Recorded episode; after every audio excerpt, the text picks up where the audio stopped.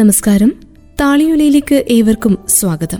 താളിയോലയിൽ പ്രിയ ശ്രോതാക്കൾ കേട്ടുകൊണ്ടിരിക്കുന്നത് കെ.ആർ. മീരയുടെ ആരാച്ചാർ തുടരുന്നു. പല സ്ത്രീകളാൽ താങ്ങിപ്പിടിക്കപ്പെട്ട് മുന്നോട്ട് നടക്കുമ്പോൾ അവന്റെ അമ്മ ബോധം കെട്ടതുപോലെ കുഴഞ്ഞു വീണുകൊണ്ടിരുന്നു. 8 മണിയുടെ പ്രിൻസപ്പ് കാർഡ് സർക്കുലാർ ട്രെയിൻ കടകട ശബ്ദമുണ്ടാക്കി പാഞ്ഞു പോകുകയും വാഹനങ്ങൾ കറുത്ത പുകതുപ്പി ഇരമ്പുകയും ചെയ്തപ്പോൾ അവയ്ക്കിടയിലൂടെ ജീവനില്ലാത്ത ഒരു ശരീരം പോലെ അയാൾ കുട്ടിയെയും കയ്യിൽ തൂക്കി നടന്നു വന്നു. എന്റെ മുഖത്ത് വീണു. അയാളൊന്ന് ഞെട്ടിയതുപോലെ എന്നെ തന്നെ തറപ്പിച്ചു നോക്കി. എനിക്ക് ഭയം തോന്നി. വാഹനങ്ങളുടെയും ആൾക്കൂട്ടത്തിന്റെയും ഉന്തിലും തള്ളിലും മുന്നോട്ടു പോകുന്നുണ്ടായിരുന്നെങ്കിലും അയാളുടെ കണ്ണുകൾ എന്റെ നേരെ തന്നെ തിരിഞ്ഞിരുന്നു. പെട്ടെന്ന് ആ കുട്ടിയുടെ അമ്മ ഞെട്ടിത്തിരിഞ്ഞ് എന്നെ കണ്ട് നിലത്ത് നിന്ന് മണ്ണ് വാരിയെടുത്ത് എന്റെ നേരെ എറിഞ്ഞു. "നീ നശിച്ചു പോകട്ടെ. നിന്റെ സന്തതി പരമ്പരയുടെ വായിൽ മണ്ണടിയട്ടെ. പെറ്റവയറിന്റെ ദുഃഖം നീയും അറിയട്ടെ." ഞാൻ സ്തബ്ധയായിപ്പോയി.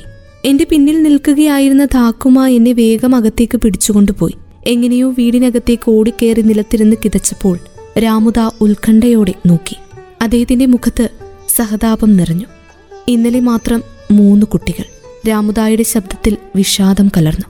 "അതിനിപ്പോ നമ്മളെന്ത് ചെയ്യും? അവര് TV ഓഫ് ചെയ്ത് വെക്കണമായിരുന്നു. അവരുടെ കുട്ടികളുടെ സുരക്ഷിതത്വം അവര് നോക്കണമായിരുന്നു." വിവരമറിഞ്ഞപ്പോൾ അച്ഛൻ നിസ്സാരമായി പ്രതികരിച്ചു.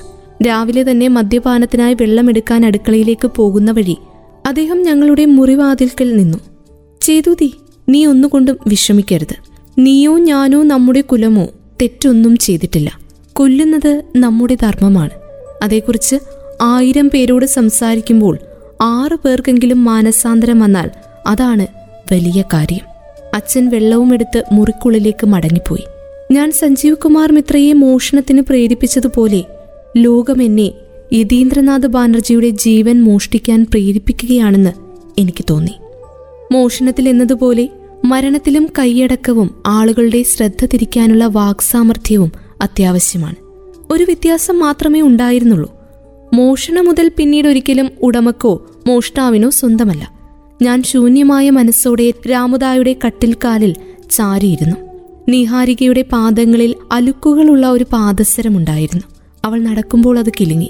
അച്ഛന്റെ മുറിയിലെ കമ്പിയിൽ അവൾ തൂങ്ങി നിന്നാടിയപ്പോഴും ആ പാദസരത്തിന്റെ അലുക്കുകൾ നേർത്ത ശബ്ദത്തിൽ കിലുങ്ങി. പേരമരക്കൊമ്പിൽ തൂങ്ങി നിൽക്കുമ്പോൾ ഗൗതം ദ്വീപ ചിരിക്കുകയായിരുന്നു. കഴുത്തൊടിഞ്ഞ് അവൻ പെട്ടെന്ന് മരിച്ചു കാണും. നിലവിളി കേട്ട് ഞങ്ങൾ ഓടിച്ചെല്ലുമ്പോഴേക്ക് അവൻ നിശ്ചലനായി കഴിഞ്ഞിരുന്നു. അവനെ സ്വർഗത്തിലേക്ക് അയച്ചത് എന്റെ കൈകളാൽ ഞാനുണ്ടാക്കിയ ആദ്യത്തെ കയർക്കുടുക്കാണ്. അന്ന് ശ്മശാനത്തിൽ പതിവിലേറെ തിരക്കുണ്ടായിരുന്നു.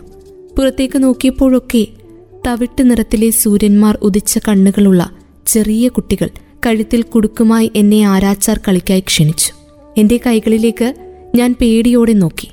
കളിക്കാരിലൊരാൾ ഇല്ലാതാകുന്ന വധശിക്ഷയുടെ കളി വരാനിരിക്കുന്നതേ ഉണ്ടായിരുന്നുള്ളൂ.